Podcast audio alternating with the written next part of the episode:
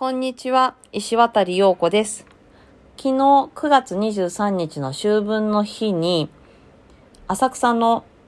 灯籠祭、えー、灯籠流しの灯籠のお祭りってことなんですけども、その灯籠祭のイベントとして、まあ、一つ、イベントの一つとして、えーチャンバラショー、チャンバラとダンスのショーに出演させていただきました。えーチャンバラショーは本当に2年ぶりですね。ちょうど2019年2年前のコロナになる前の9月の23日に、やはり灯籠祭に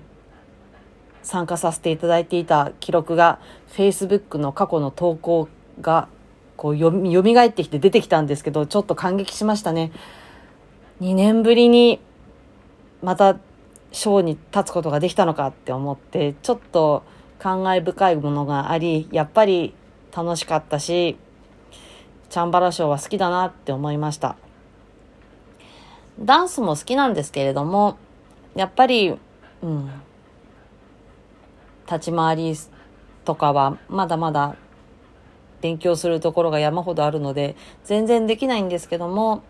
楽しかったですね。で、いつもは、私の場合は、あの、大体こう、転がったり、跳ねたり、回し蹴りしたり、そういうアクション、ボディアクションがメインで、くのいちみたいなことをやらせていただくことが多いんですが、今回は、もうあの、いわゆる浪人スタイルですね。あの、袴履いて、ポニーテールみたいのを言って、長い刀を振り回して、っていうスタイルを初めてショーでやらせていただいて、うん、なんかすごい嬉しかったですね。ここに来て初めてやらせていただくことがまだあるなんて幸せじゃないですか。なんか、今、ま、今までやってきたことをもう一回やるよりも、こうやってね、新しくできることが自分の中で増えていって、それをまた披露する機会が与えられてっていうのは、とっても嬉しいと思ってます。で、本当にコロナの2020年の一番最初の緊急事態宣言から、約2年ぐらい、まだ2年経たないけれども、約、約、約2年ぐらい経って、こうやって再び浅草の街でパフォーマンスをさせていただいて、あいたんですが、街、だいぶ観光客の方も多くなっているようではありますが、やはり空いてないお店もあり、お酒を出してないお店もまだまだたくさんあるし、うん、エンタメ業界はやっぱりもう一踏ん張りするところなのかなっていう感じではありますね。あの、ここ、今回のこのご出演を機に、また年間何回か、何回か、うん、そうですね。ちゃんとお祭りのシーズンには、毎月とまではいかずとも、でもやはり2019年は毎月ショーがあったんで、やっぱりそのくらい戻ってくるようになりなるにはまだ時間がかかるとは思うんですが、まあ、今回の灯籠祭の出演を機に、また近いうちにこういうショーを皆様の前で披露できるような機会があれば嬉しいのになっていうふうに思ってます。多分これからもどんどんどんどん舞台とかの公演とかも開催、催されるようにはなっていくとは思うんですが、まだやっぱりその、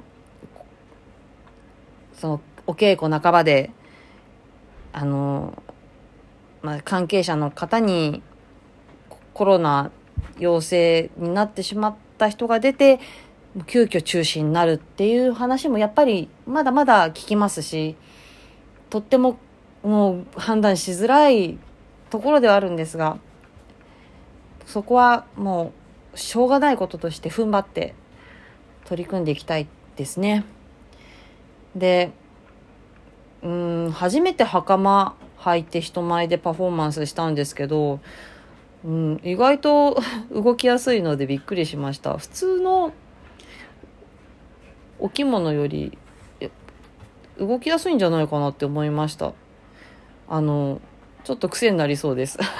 あと無駄になんか周りからちょっとかっこいいとか言われて調子に乗りましたね。いやでもこれを機会にまた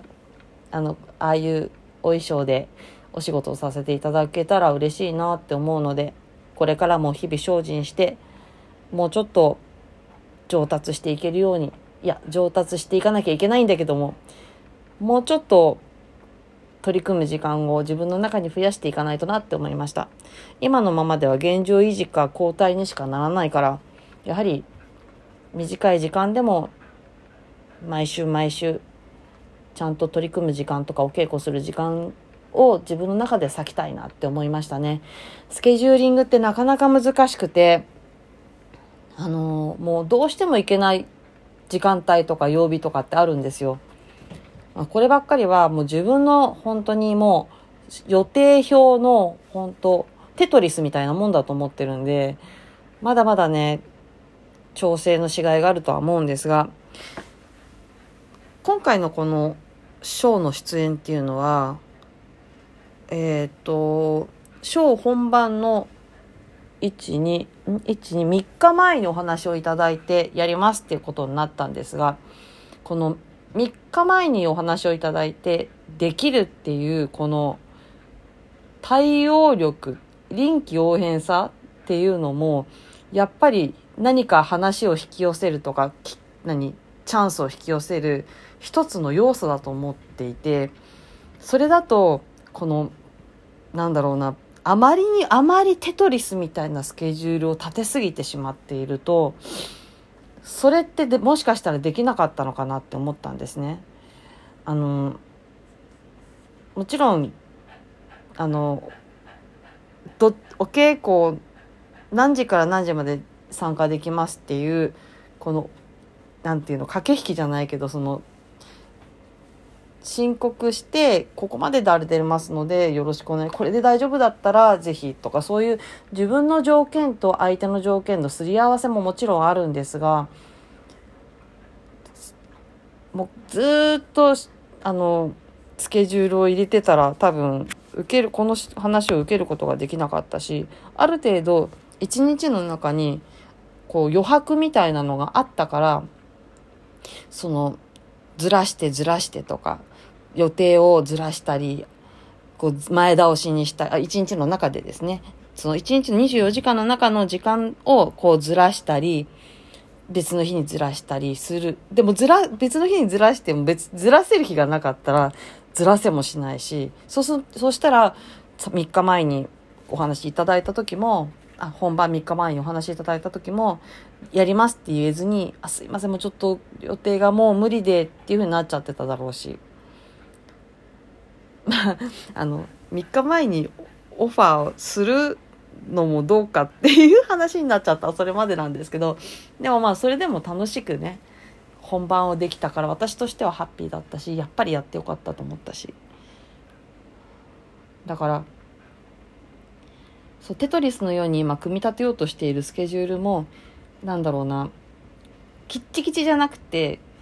こう、上手な余白を持ちながらテトリスしていきたいんですよね。そうなるとまたまたちょっと難しくって、もうでもスケジュール考えてこうやって自分の好きなことができる限り取り組んでいけるように自分のスケジュールを作ったり、かといって過密にならないようにしたりすることを考えるのも結構好きで、それがでうまく回り始めるとすごい体の流れも気持ちの流れもすごい楽になってそれが分かってるのでねもうちょっと自分のスケジュールを見直していらないものを排除して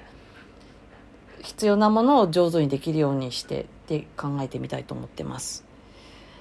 いや本当にその23日浅草の街を歩いていながらも足を止めてショーを見てくださった皆様も